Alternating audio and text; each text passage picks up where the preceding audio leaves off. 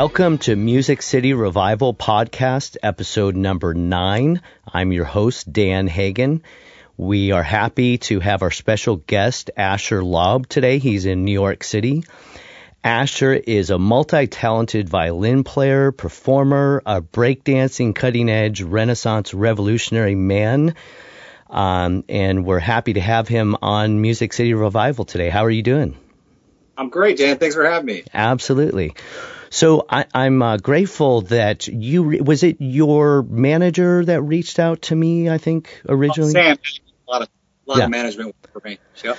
Well, he's great, and I have to say, like anything, like you know, when I first got an email, like you know, I haven't done a podcast episode for a little while, and I've been focused on some other things, and so he sent an email, and and I read it, and I looked at your stuff, and I was just kind of like okay, I really, this looks really exciting. I'd love to have this guy on, but I was at a place where I just had too much going on to even respond. So I just kept it and, and then he followed up a couple times. And I got to say, that's the kind of guy you want to have in your camp.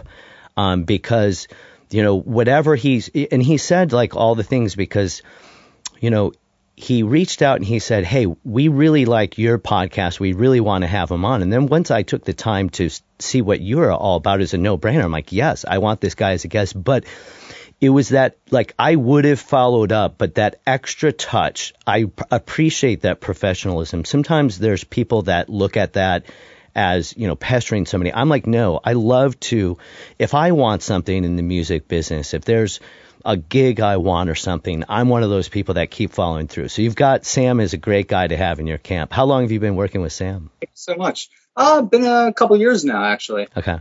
Awesome. I have a number of people on my team. Uh, thankfully, I'm always kind of, uh, it's always kind of like a work in progress. Definitely, we're always a work in progress because there are just so many facets to being a musician and a performer and yeah. having entertainment and you can't do all those things and still focus on your art, right? So, so clearly when I look at your career and you've had great success, you've got a great media response, social media. So clearly you have all the talent in the world, you have a work ethic, but you know how to assemble a team.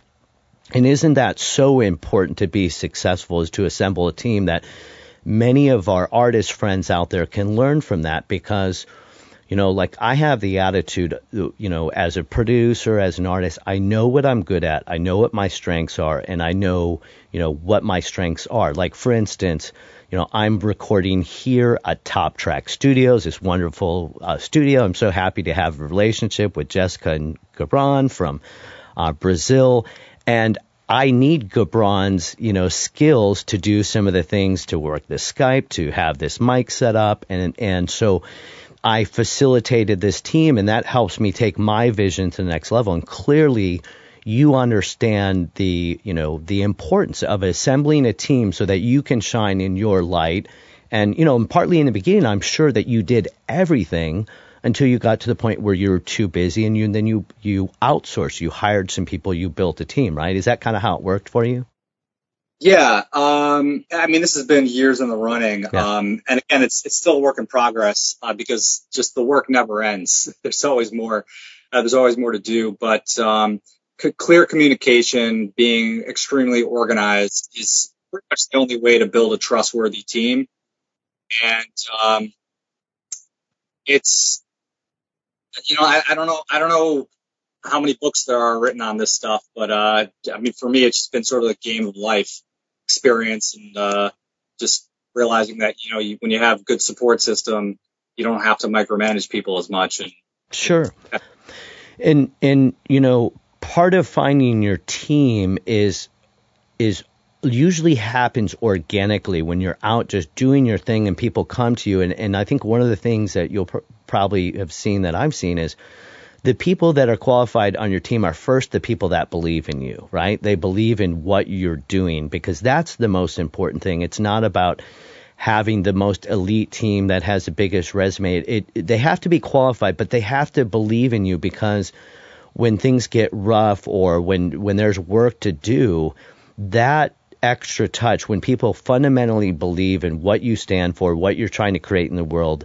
that's the most important thing. And you know, and I tell people, um, you know, even managers, um, you know, I've seen every single way it go down where say say you have an artist in Nashville here that's getting, you know, a reputation, they're they're getting on the radar, people are starting to and sometimes you know, you have somebody that they're always seeking this big management company that's, you know, working with the biggest artists. But often, if you're not a big fish yet, you get put on the back burner. They don't put any time into you, and you really just end up being a write off. So, and hey, if you that doesn't mean that maybe you do have a big management company that really believes in you. The key is it doesn't matter if that manager or, or that whoever you're working with, the booking agent, part of your team, if they're completely established, because all of that can be replaced by somebody who believes in you, who really is willing to do the work and the research, right? Uh, uh, Dan, you're, you're at my mind.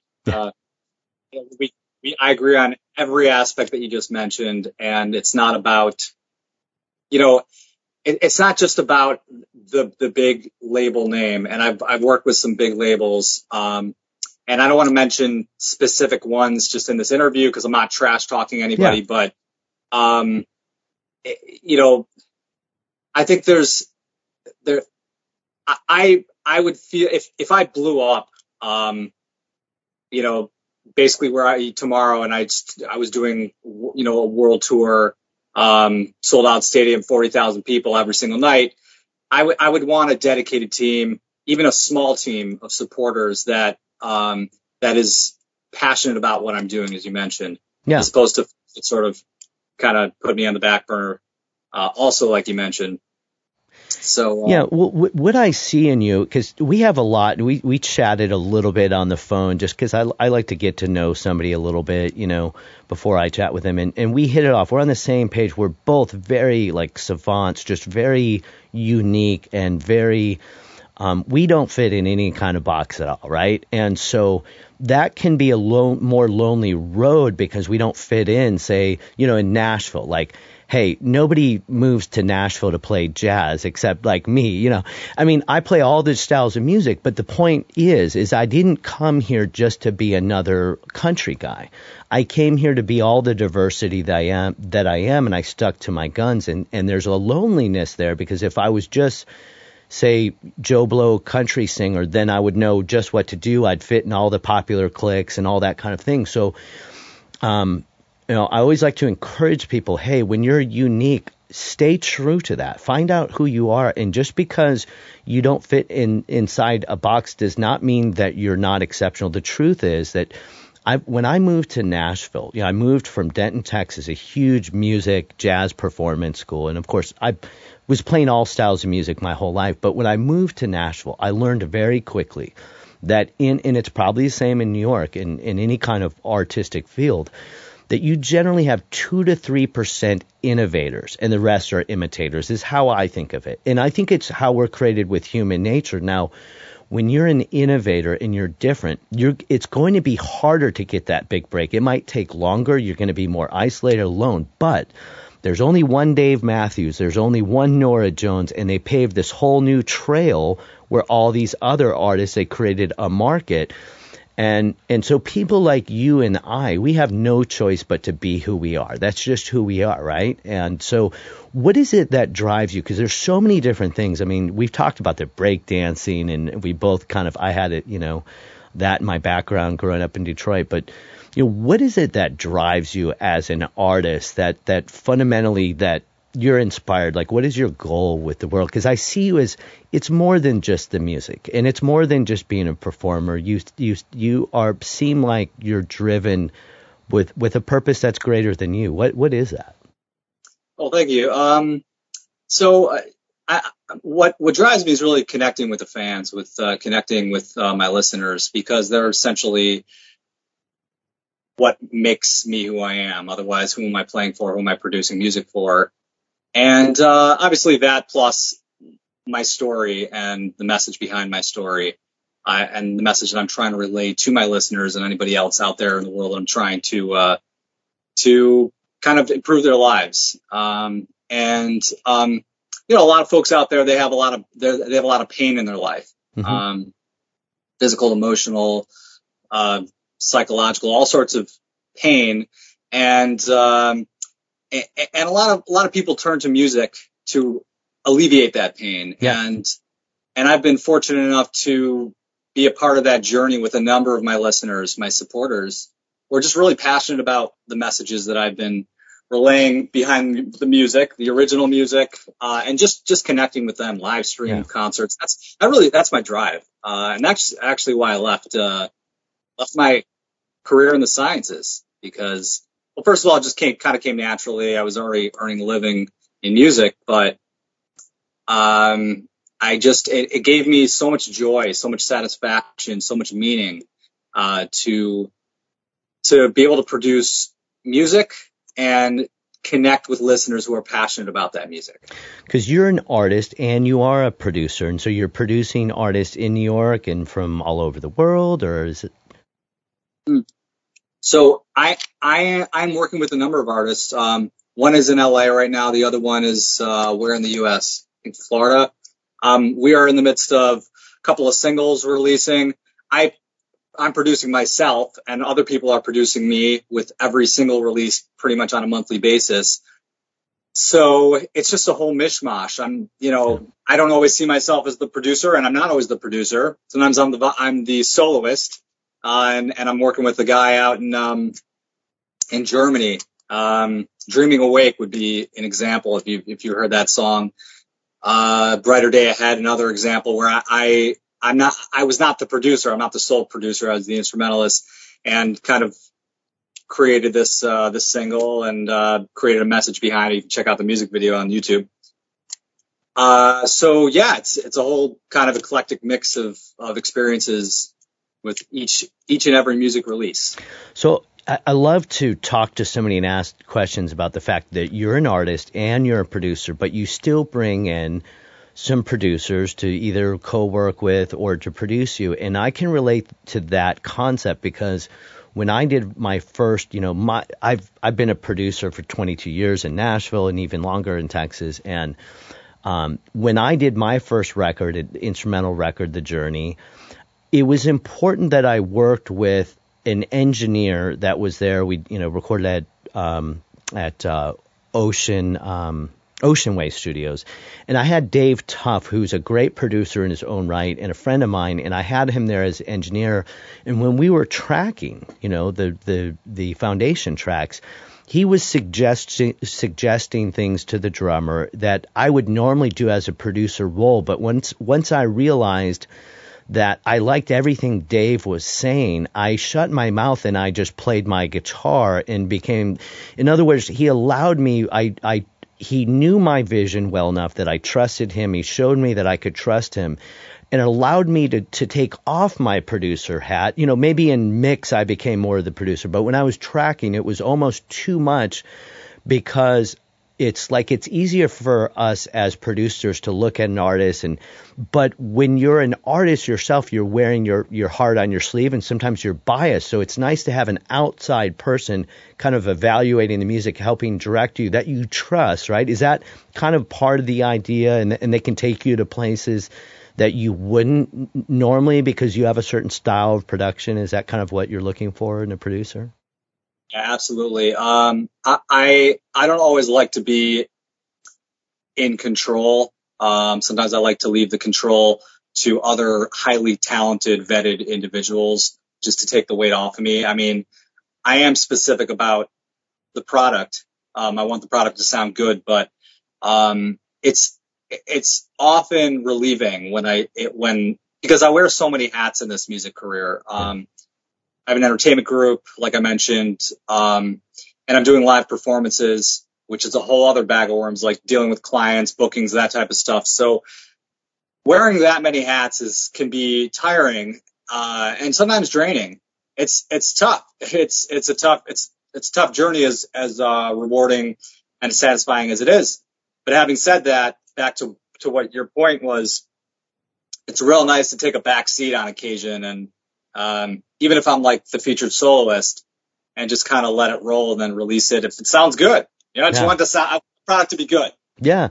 And if you're working with another producer, it might sound in a good in a way that you would have never produced on your own just because they might it's one of the the um the art of being a producer. Like I'm sure you've dealt with like say you're working with an artist. I've tended to work a lot with female artists in my in my career as a producer, and and sometimes what the artist visions as their sweet spot in their voice, maybe a vocal range, maybe a producer might go like maybe they love to like sing high all the time. That's and and I might go, you know, there's that middle ground that's really your sweet. That's that's the most listenable place, and I really want to capture that.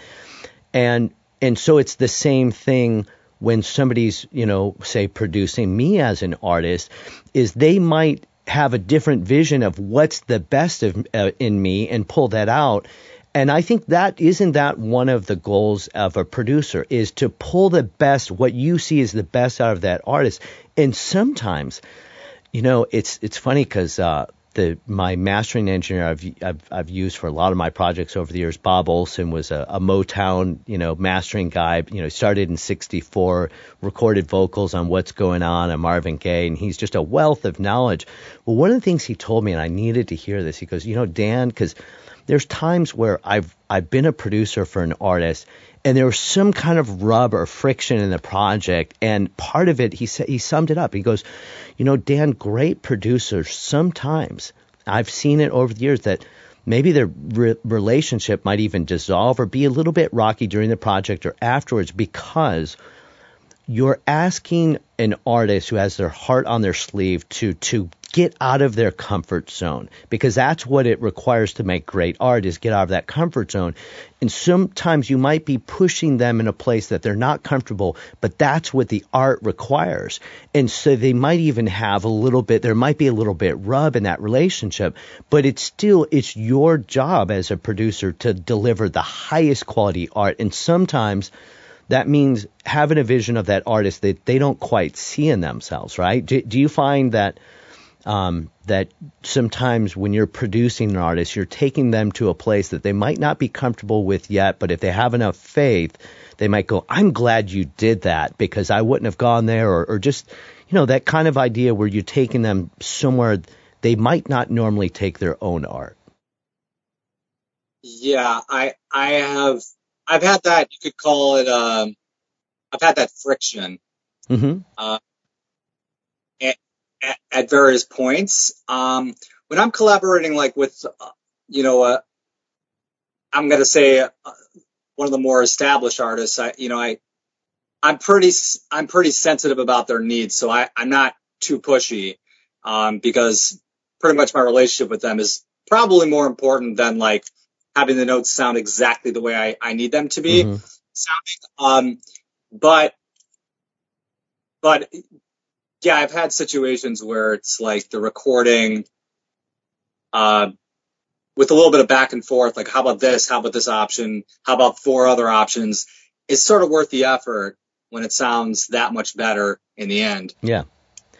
Yeah, and it's even I've found that in a tracking session, like in Nashville, we still do a lot of things where we track guys in, in a room here, and I'm looking forward to you know doing uh, tracking projects here, and I love that that feeling of having that that all that real human energy in a room and and but you know one of the things that that I've found with working with great musicians and some of them are producers in their own right is that you know musicians will often have advice hey what do you think about this kick pattern or something like that? Or Dan what do you think about this? And I always like to entertain the idea. Of course as producer I always you know, have the executive decision to say, you know, which way we're going to go. And if you have too many cooks in the kitchen, you don't get anything done.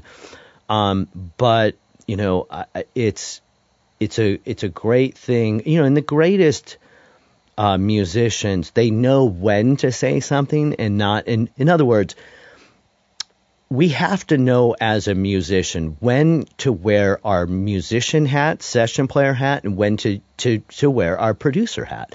And the bottom line is if you get called for a violin session, I get called for a guitar session, and we're not the producer. It's not our job to tell them how the project goes. And and and so I've also been in the place, I don't know if you've been there, where you're working with a rhythm section and somebody in that rhythm section starts to exceed the role of the hat that they're wearing and they kind of get into producer land. And I've had some places where there was flat out friction and I had to like resolve it and get through the session and basically ultimately go, okay, that's a great idea, but we're going to go ahead and do this. Thank you so much. And you know, there's are some people, musicians that I was like, okay, that guy can't really take off the producer hat and it made for a really uncomfortable situation. We got through the session, but I don't think I want to hire that guy again. I mean, you know, because that energy, there has to be a flow. And if there's anybody in the room that locks up and is out of that vibe of that human energy, that natural flow, it can really kind of screw up the whole overall recording, right? And so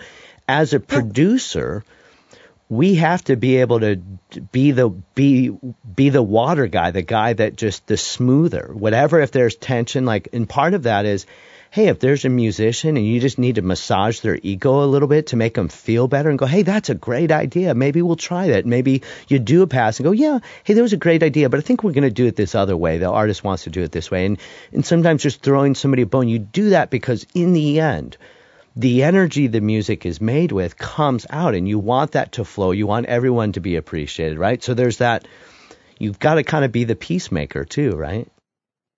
Yeah, um, and, and so and that that takes real skill yeah. and experience. Absolutely, sure. I know you've been doing it for years. Uh, you, you, want good vibes. I mean, that's the point of making music. So well, and and I see that with everything that you do. It's like you know, I I've you know had limited time with you know seeing your music, but everything I see, I can tell. It makes me want to know your story now. What what led you to this? Because one word I would say to sum you up that makes you greater than a musician is is like you're a humanitarian. I see that. You have the joy of humanity. You want to make the world a better place. And I see that and you're able to do that and it like one of the quotes I like to say is, you know, music is helps us to escape the tyranny of ordinary life. And that's part of what our goals is like you said, life is hard, especially hey, people are dealing with hard financial circumstances right now. So we can be that light, that that departure, you know, and people can sense when that's authentic or not. You can really kind of sense is this person really about the music, the humanity of it, or is it narcissism, right? There's a huge difference. Like, you know, I, I, would never like use that word for you because you're not that. You're very humble, you're very down to earth, and that comes out in the music. But like, what is your story? What led you to kind of you said you were in, in science and then you kind of departed into music. What led you there? Yeah, sure. Um, but before before I go down that route, it was interesting that you mentioned narcissism yeah. because there is a ego in the music industry. I mean, also sure. in other, not specific to the music industry, but there happens to be that case because you got a lot of rock stars on stage. Yeah. Um, but you know, an example of I feel like narcissism is like a musician not bothering to take the time to respond to like a, an enthusiastic or a passionate fan, like somebody who really like is dedicated to supporting you or to like leaving like meaningful comments or like really showing that they care about your work. So I get like a a lot of DMs on Instagram, Facebook, and I, I, I often don't have the time to like respond to every single comment, but when I see like the regular, like the the repeats, yeah, uh, and the people that keep coming back and like they clearly are showing like a love for what I'm doing, I don't want to let them go. Like I, I want them to know, like I'm not, I don't see myself as like a this big deal, even though some, even though you're presenting me that way with your comments. Um, I'm I'm a musician and I, and I want to connect with you, and and you're the reason why I'm here. And I try to respond to as many comments as I possibly can. And for some reason, Facebook like makes it really difficult to post those comments. Like yeah. sometimes they'll get if I don't like stand there and like wait. But anyway, I, I just mentioned that because it's important to me as a musician, as an artist, to make fans feel like I'm not on this pedestal. I'm not like above you. Uh, and I say that because I, I, you see a lot of rock stars doing that. Well, and it's I love that how you say that because up on a pedestal, it, I I kind of see that the old music industry, which I like the, to make the analogy is at best arranging chairs on the Titanic because it's this big morphed model that got out of touch with the people. And the old model was you had these narcissists that were bigger than life. They were untouchable. They're uh, on a pedestal. But I think we're in a shift now, especially because of the times we're in. We're all being humbled financially and emotionally in different ways. And so I think there's a shift where the old model of kind of being untouchable you know, the narcissist type of, type of approach. I don't think that that's going to exist much more. Maybe the artists that are already established that that way, but I, I see more people with your type of attitude that realize that many fans are looking for that that artist that can, they can relate to, almost like a a personal hero. Like, hey, this is a normal human being that took the, the pressures of ordinary life and they, they focus on their dreams and they did amazing things. And that inspires me to maybe go, hey, how can I pursue my dreams? And I think that's more the successful model that's going to go into the future, this more grassroots where where your your your fan base is your family. You're like one, you know, it's like one big family and I think people like you are, it's a no brainer you have the talent and all that, but that connection, I noticed that, to be honest, like when, uh, I posted something on Facebook and tagged you in, you know, kind of hyping up this. And I remember seeing all the comments from your fans, and I'm like, wow, these are real fans. They're all excited, and it's not like, you know, you paid them to go leave these comments, right? I'm like, these are real fans. And they went to my page to really like and I'm like, wow, okay, you've done really well because the the caliber of comments they're leaving were were very like supportive. Like they're they it really it's like a what do you call it? Um um, a grassroots like support team, you know, and I, I got that feeling. So I can tell that you're very connected with them. Thank you. Yeah, I, I, I am. Uh, it's always a work in progress, um, and it's not easy. Like nurturing those types of relationships and showing people that they you really care about them, especially when they're sending you DMs like literally every like hour, like in like perpetuity. And it's like you don't have the time to always respond, but like you try to respond like every day or, or a couple of days or so. Um, but but these but these are the people these are the messengers for you. Like these are the folks that share your music with their family and their friends and they're they're the most important people really um, they're the ones yeah they build your street team right they and they're the ones that will help uh, and they're local whether they're, they're missouri or whatever they'll get their friends and help promote your show right? Uh, yeah. So what i'm trying to push more right now um, is is a live stream concerts even though it's like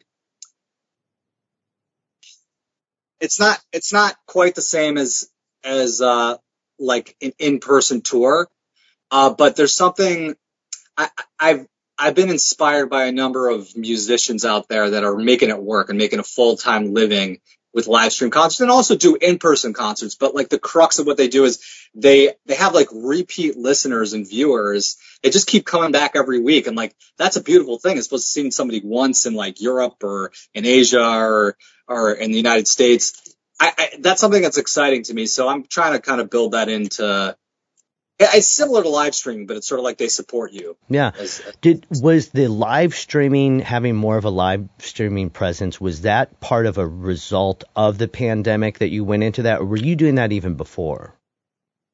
Um, I believe I I did it around the time the, the okay. pandemic came in, but I think I was doing a little bit before I, I was testing out all sorts of things during the pandemic because it was just like I, I, it was all in for me at that point. Yeah. I had completely dropped my my my other degrees and careers. I mean, I I finished all my degrees, but I didn't pursue those careers. And it's like I I, I was like telling myself like you're going full throttle on the music. So I was just testing and taking different chances and long story short, uh, going going live pretty pretty regularly on Facebook, and and uh, there's generally have have a lot of repeats there. You know, one great thing that I noticed because you know I started do, doing live streaming during the pandemic, and I never really did that before, and and I kind of had the attitude quite honestly. The people that say live stream their whole show, I thought, well, you're not really giving, giving an incentive for the locals to come for your show if they can just sit at home, but maybe live streaming a song or two as a teaser. But now I see it different because I remember one of the great things the first time I did a live stream, like a legit live stream from Facebook during the pandemic. One of the coolest things was that my family was able to hear my performance and friends. I've lived in several different states. And so some of those people that that generally never have an opportunity to see me perform, they're all of a sudden able to see me perform, and they also tipped very well. So it kind of made me go, hey, you yeah. know, just with the idea that you can play a gig and you can live stream it at the same time is a win-win. Um, yeah. As long as you're not too absorbed in the technical issues, and that becomes a problem. But then you're able to perform for those locals in that region but then also your international following is able to support you.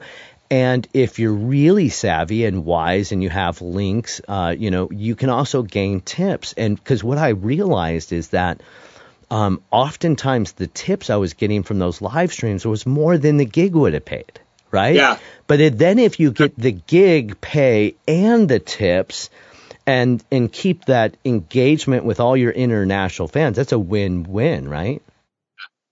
Yeah, and um, like I mentioned, a couple artists I know, they they when they do an in-person concert, they'll do a live stream for their remote fans. Ah. Which is like, I'm I'm like when I heard that, I was my mind was blown because I was thinking, oh my god, the possibilities. Yeah. Like what what about like going on tour, playing playing for new folks across the country, and then bringing your live stream fans with you and getting supported that way too. Yeah. In, in additional attention, And uh, that that's something I'd love to do. Because then those people that are supporting you in the live stream, they're really excited for that real live experience when you actually come to their city, and that might make them, you know, go out of the way because they like the live stream so much. Maybe they'll talk to a local venue and go, "Hey, you've got to have this guy," and have the venue reach out to me. Or there's, you can never uh, underestimate. My whole career has has been about like, who do you know? Who does this guy know? And it's all about relationships. And I've learned I think one of the mistakes I've seen a lot of people that come from that kind of narcissistic type of attitude that everything's about me and getting famous and all that is they'll underestimate the people that aren't, you know, necessarily in the music industry and they see them as, well, they can't do anything for me. And I'm like, bro, you have no idea. You might sit in a plane next to some old lady that just wants to have a conversation with you. You have a great conversation. She goes, hey, I'd love to hear hear your music more. You give a card, and you might find out that her son is the president of Sony Records. You know what I mean? And and that's why it's all about relationships being authentic and not assuming that you know what somebody can do for you because yeah. like I created a whole, you know, jingle production industry, was doing, you know, international counts because I had a couple guitar students that one was, you know, did uh, two of them are producers at CMT, and one was a head of a ad agency, and I was like, well, why they're talking about doing sessions all the time? Like, why don't I get those sessions? So I created a jingle, you know, production company, and I pitched it to those guys at work, and I did it. But you know, it's it's like it's all about. My late grandfather did uh, jingles for a number of years. Yeah, and and I I I I love that, and I'm and now see I have this new model that I'm kind of like my whole idea of of doing things different because when I describe the old music industry as as arranging chairs on the Titanic, one big problem is that the industry doesn't have capital. When I moved like it used to, or at least it's what's left is only going to the hands of Spotify and the labels. It's not going to the creative talent, the songwriters, the producers, and the session players, right? But when I first moved to town here 22 years ago, there was a vibrant, healthy industry because there was $17 to split from a CD sale, and so there's more capital. The bottom line is this that the way I see the music industry is that you have to look at what works and what how you know a label, a studio, a management company, a booking agency, all those roles, but then you have to learn to downsize, do it yourself, and replace those things. But the bottom line is the industry doesn't have capital. You need capital. You need capital to go on tour. So my attitude is teaming artists with other artists, maybe people that are in sports or whatever, and then start working relationships with local companies first, you know, that you believe in. It could be a restaurant, a coffee product, it could be your string endorsement, whatever. It could be in music, it could not.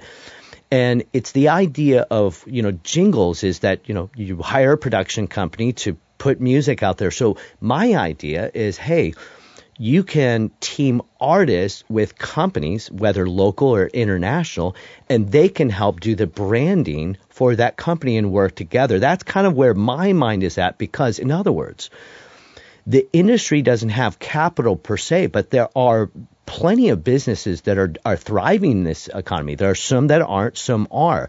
Well, the ones that are, they've got capital and they're willing to invest money in marketing.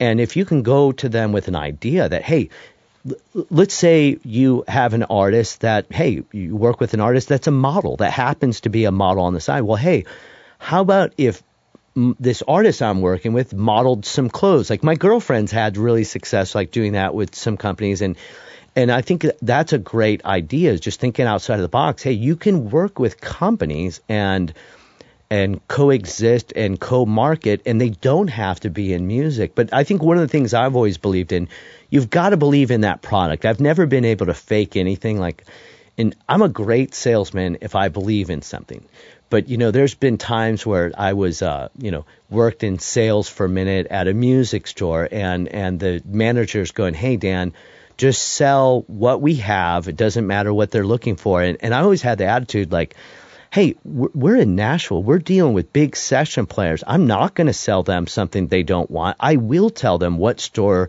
has what they want. And then in return, because they trust me, they might come back the next week and buy $20,000 worth of gear from me because I was honest with them. And so the point is like, I think it's good to attach yourself to causes you believe in and companies you believe in their product and when you do that, you can provide a benefit for both sides. And and that's kind of where my mind is at is that we can still function in the music industry and do the things that we need to do, but we can team with some you know companies that might not even be in the music industry that either they're up and coming they need a new marketing plan a way to get their word out and you're out there you know gaining fans and building a social media rapport and they might see that as a benefit for their company if you can find a way to kind of team together. Do you find yourself kind of going in those roads at all or thinking about that kind of stuff? Yeah, um, you know, I often think about uh, just again considering how complicated it is to be an independent artist, and um, there's again, like I mentioned before, there's a lot of different hats you got to wear. So um, it's it's hard to have all these talents in many different arenas of your life. To be effective um, as an artist, you need a, you need a team around you and team of supporters, people who can put on those other hats, have those skills, connect with uh, you know big companies to to bring in the revenue. Um, it's it's a lot harder for for me, and I've done this for for a number of my uh, my music releases, my music videos. I've I've uh, done some fundraising, or uh, companies that actually come to me to support my video. Um, it's not like something that I do regularly that I'm able to do regularly because I don't have a dedicated manager who takes care of that stuff for me. Yeah. Um, but but I think for you to be like I mentioned to be to be really effective, you need like a you need that stuff on autopilot. You need a guy who's yeah. like always got your back in the marketing, um, fundraising arena, whatever for your for your um, for your tour, for your music video.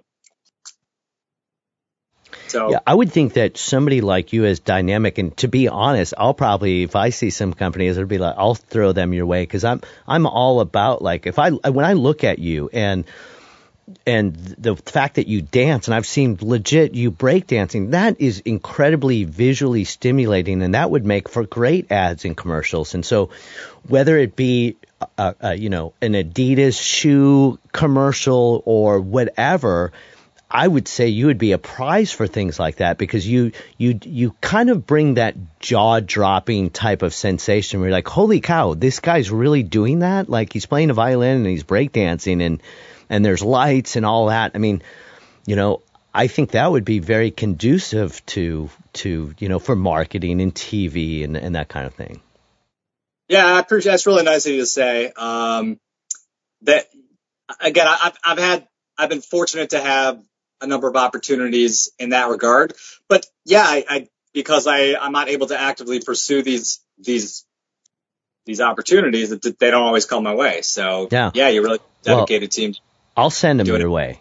I'll I'll be that guy. I'm just one of those guys that I just I'm I like to network and I and I do it because I like to see people do well and I like to see I really believe in this concept of marketing and putting together teams and so that's where my brain is at right now because you know and that's what I'm going to work on with the artists that I'm producing cuz you know often I I find myself being a a pseudo manager, probably a consultant more than anything, because I don't want to be their full time manager. I don't want that responsibility. What I say is just, hey, listen, if I present an opportunity that becomes lucrative in some way that helps your career, just you know, treat give me ten to fifteen percent like I I was your manager or whatever. But I'm not exclusive. I'm just, uh, and I think that's um, a model that more artists should think about instead of like here like here's my full time manager. Like, well, hey, you know, if somebody's vetting you, they're interested in being your manager. sh- Um, I like to say, let them prove they can do something. You know, like tell them to go book you a gig, tell them to hook you up with the relationship with the company, do something, and you know, and and if they're good and they do well, then you would want to work more with them. But you don't necessarily need a full-time manager and but it's it's good to you wouldn't want people representing you that you don't trust and and bring in bad favor but there's not a, a you know there's not there's a, a good idea of having some different freelancing management type type of people that believe in you. They might have some connections and hey if they bring a project your way then yes, you're going to give them a financial incentive, but that doesn't mean that you have to be ex- exclusive to them. And I think that's the problem I find with a lot of artists is they're so eager to get a manager and then, okay, well, have they done anything for you? No. Well, maybe you shouldn't have signed on as an exclusive manager, and, and maybe you should look at it as in a consultant or freelance type of situation, right? So, so I have a number of things to say on that, and I couldn't agree more. Um, uh, you know, I got all these folks like just rushing to to get signed to major labels, and I've read a number of articles and just seen interviews of musicians that just couldn't wait to get out of those deals. Yeah. After they got they got signed, it was the best thing in the world. It's like winning the lottery. Then they had to like put the work forward because they didn't get signed to anything. They got a 360 deal or they got, you know, and they have the prestige of, okay, this label's managing me, man, managing me.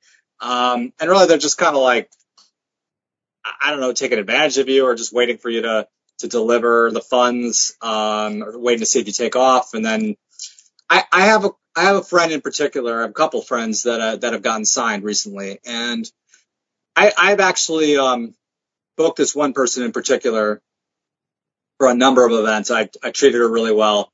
Uh, she got signed to a major label and she just, and I've been, you know, following her and she, I'm, I'm worried about her because she doesn't really know how to represent herself. She admits to it. Uh, and maybe they care about her, but she's signed to like a five year deal. So she could end up in a really tough situation. Um, if it's again, one of those 360 deals. Um, I'm not going to tell her that. I'm, you know, I'm just going to say I'm really happy for you, but you know, they want to, if somebody signs you, yeah, fine. Hopefully you, it'll work out. But I prefer to work with people that show me, show me the booking. Yeah. It's a good relationship and then let's do it again. You, so you can't really tell people. It's like if somebody's in a bad relationship, even if you think it's bad, they've got to find it out on their own because they're going to take offense. Like you know, they've they've got to discover things. And yeah, if somebody got a record deal, even if you know your experience, like my experience here is, most people are going to be shelved. They're not going to have rights to their music. They're just going to waste a couple years of their life. But the way I see it, at this point, trying to sign a, a you know major record deal in, at this time in 2022 is like trying to is buying a home at the height of a housing bubble. And it's like oh really? I guess you'd never remembered 2008 did you? Uh, you didn't learn anything. Like you know when when you look around and a great majority of your friends have become real estate agents that's probably not sustainable. And, and the point is is that you can't really tell somebody that's got a record deal that it's bad for you because that's all they've wanted. They don't understand business. They don't really understand that. So they're just going to take it like you're jealous or something. It's like telling somebody, hey, maybe you should wait till the, the housing bubble corrects before you buy a home. No, Dan, you're crazy. We want a home. Everybody else is buying a home. Why shouldn't we buy? you know? Uh, on that topic, this one person that I mentioned, she got signed to a previous record deal, big record deal, like a number of years prior, and it was they were sort of the the, the label booked her, put her under contract, and then a, basically a competitor, and she ended up losing out because she produced a whole album under their uh, under their label, and then they put it on a shelf somewhere. They essentially bought her out, so she got screwed out of a whole album, out of like a couple of years of her life. Oh my God, I just I wanted to cry for her. I couldn't imagine being in that type of situation, but I hope she's not in that situation again. Yeah, you can only hope the best, but like a lot of things in life, people have to experience things before they're willing to see it. And uh, I guess if you're a really good friend, you tell them, you know, if you can tell them, here's my view of it. But I hope that it doesn't go that way for you because my experience in 22 years in Nashville the majority of people that I know that signed to record deals, I would say 3% tops actually put out a record deal, actually had a career. The rest were a tax write off. They didn't have rights to their music, and they ended up feeling like they were just really taken advantage of. And but they weren't willing to listen to that advice that you could have told them from experience on the front hand because in their mind, it was all about getting a record deal, and that was the mark of success. But in the end, what is uh, getting a record deal? It's almost like signing a banknote for a home. It's only as good as the contract you signed, right? It's business. And essentially, that's where the ego comes in yes. at, your expense as mm-hmm. an artist. Hey, I got signed to this. People care for 10 seconds and then they don't care anymore. They look the other way. It's like, yeah people care about your music. They care about the relationship they have with you. They they don't care nearly as much about the prestige. Yeah. I mean, okay, it's exciting. You play with this rock star or that pop star, but that that's not as long lasting as yeah. Uh, the continuous flow of music and and you know the connection that the that that listeners have with you as an artist. And to me, ultimately, what I look at in life, you know, most of my life, I've kind of pseudo, I would say, be a, I've been a slave to music because, you know, it, it's like it drove me. Now I look at music as a vessel for the greater things I, I want to represent, you know, in, in life.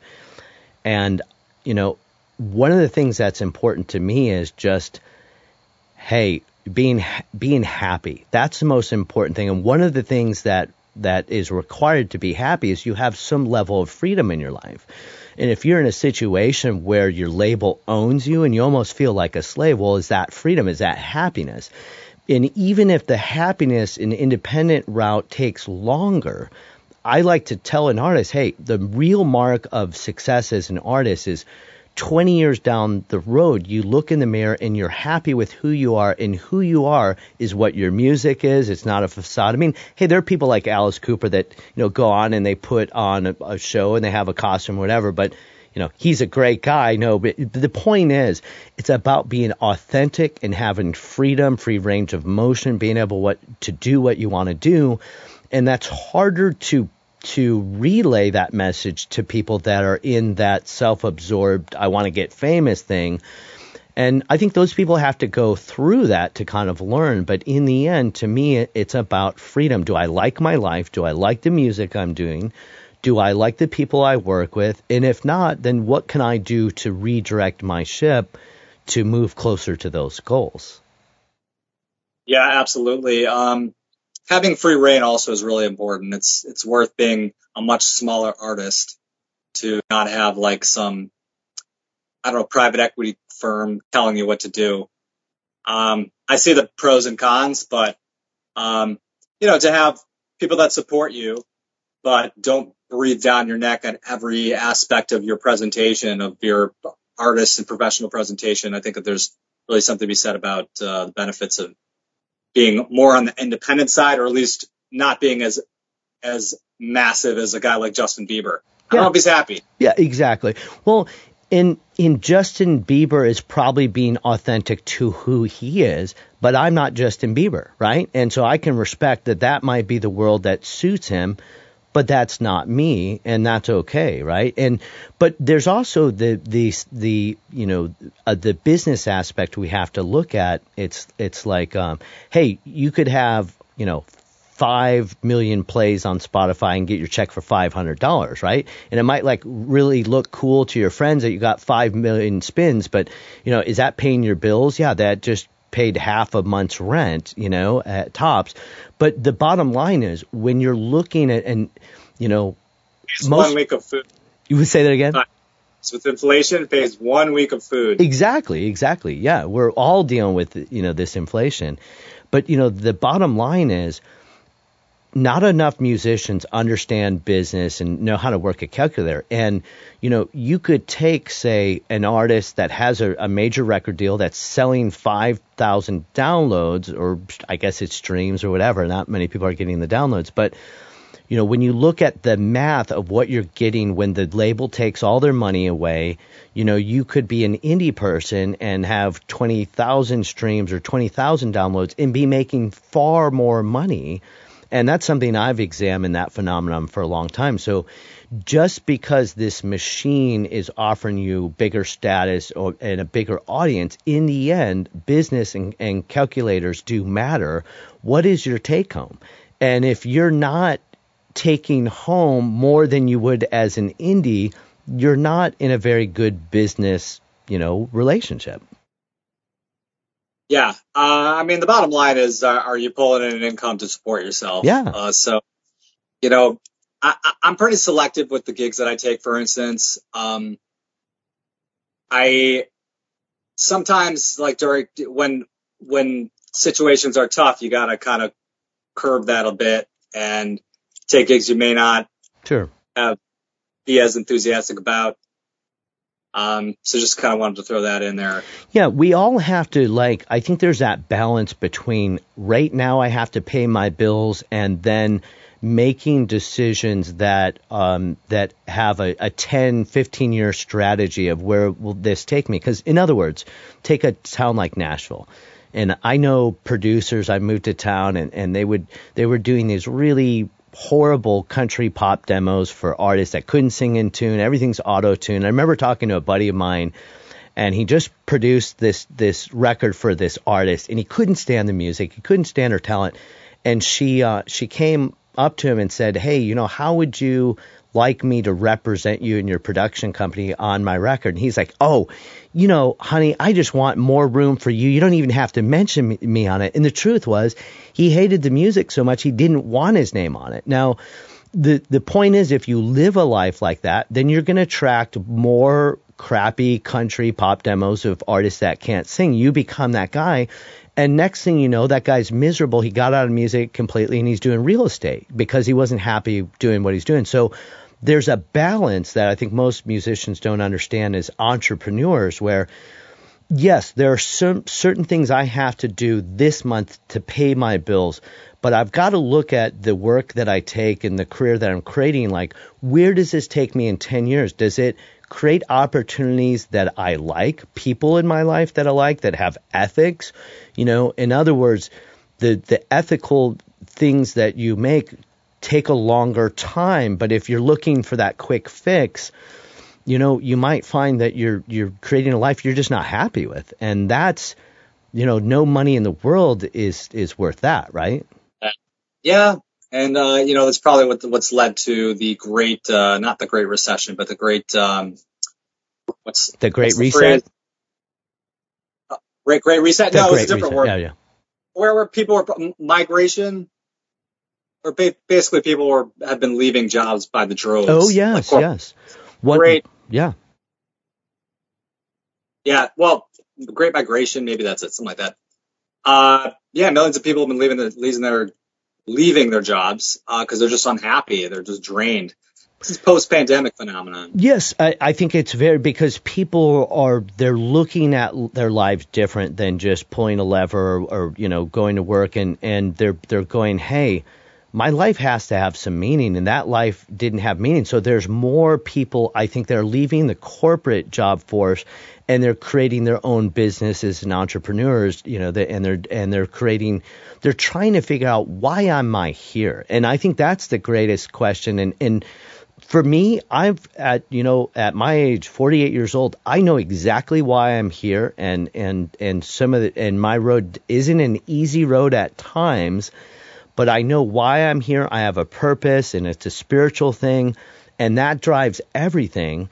And and there might be some hard times because my route is not the easiest road, but it's the road that that is fulfills me and that I need to do. And and so, you know, our sometimes it's important and, and as us as artists, we can be that beacon of light to, to show people, hey, when I look at you performing, I see happiness, I see peace. Your eyes, you're like, you're not faking it, you're not phoning it in. You've created a life that not only is desirable for you, but it inspires people. I mean, it inspires me just watching you. It makes me go, hey, maybe I should pick up breakdancing again. uh, that's really nice of you. Thank you. Um, yeah, I mean, that's, uh, that's, well, I'm, I'm pretty blown away that you're, you know, you know exactly what you want. Um, I, you know, I, I'm still, I'm still evolving and discovering myself as an artist. I'm, I'm always testing different genres.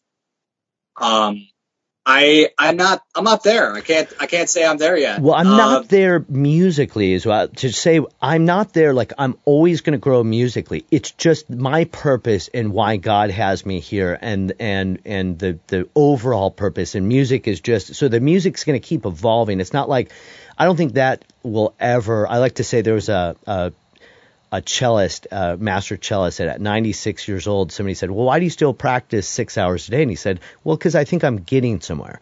So I wouldn't say that my music is like peaked out. That I know that's going to keep evolving. Just my general purpose in life. Why am I here? What you know? What is my purpose to inspire people? That is what I know. The music and how that that's going to go will keep evolving. Right. I think you're way ahead of most folks. Well, yes, and I and I feel blessed that I know, and th- that doesn't mean it's been an easy road. Because to be c- completely honest, with some of the things, trials I've gone through recent in my life have been the the most tumultuous and the most uh, difficult. But at the same time, I know spiritually it's because I'm like you know climbing this mountain and I'm almost there, and so sometimes when you're almost like you're at peaking to where you're supposed to be, you're going to get trials even more difficult to test you if you're really willing to go to that next level. And, and that's what it is, is I know my spiritual purpose in the world and the music is secondary, whereas music was always number one.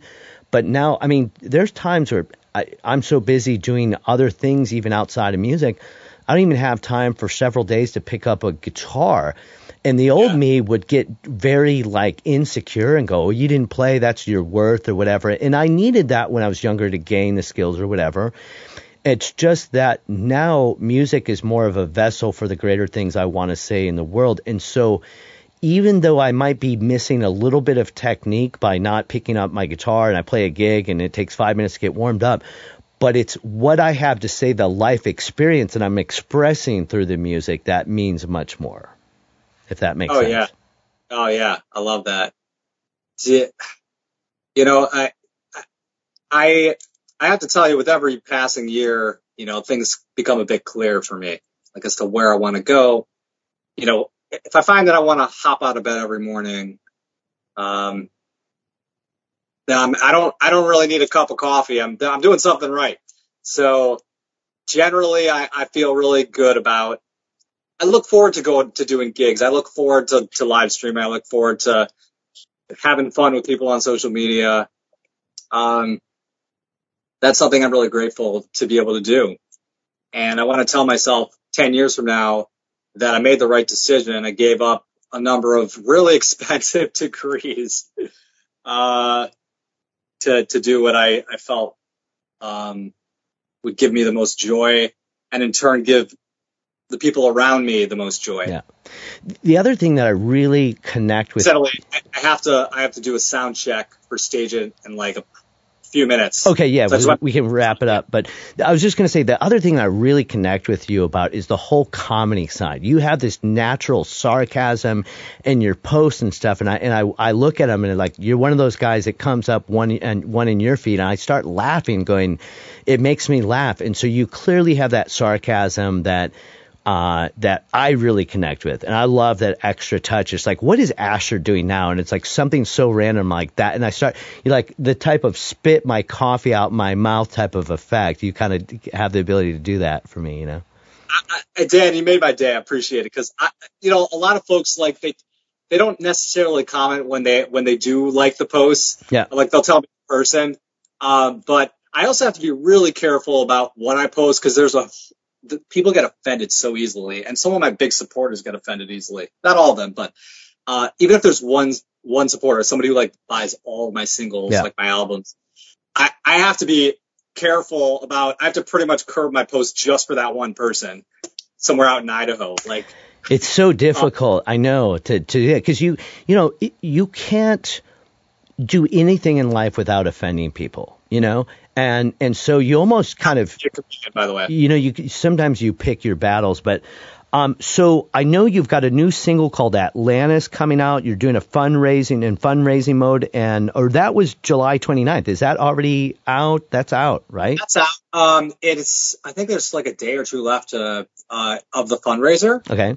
Um, on for it, and it's like in the link found.asherlaub.com slash Atlantis 2. Okay. Which I can send you a link. Uh, but the song's out, music video's out. It's on all major platforms.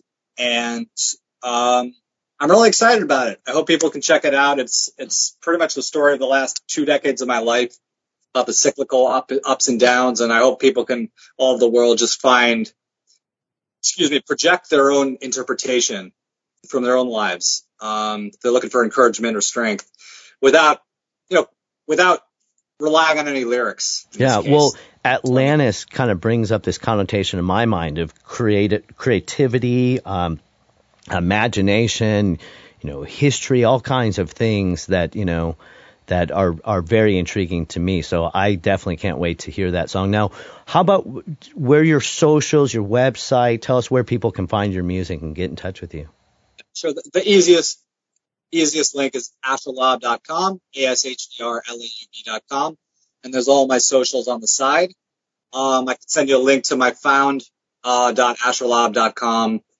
slash home, uh, landing page, which pretty much has everything on one page, the major links like my Deezer, iTunes, uh, Amazon, all my music on all those, uh, uh, Spotify, Pandora.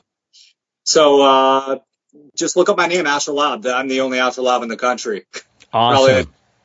Great. So I want to give a little tip of the hat to Top Track Studios. Uh, if you're in Nashville or anywhere and you want a great recording project, um, get in contact with Top Track Studios in Nashville. Uh, it's a great studio. Um, you've got Jessica, who is uh, the studio coordinator. You can get in touch with. Gabron does all the mixing. He's the audio engineer. Great people. They're from Brazil, so you have to like them. Brazilian people are always very cool.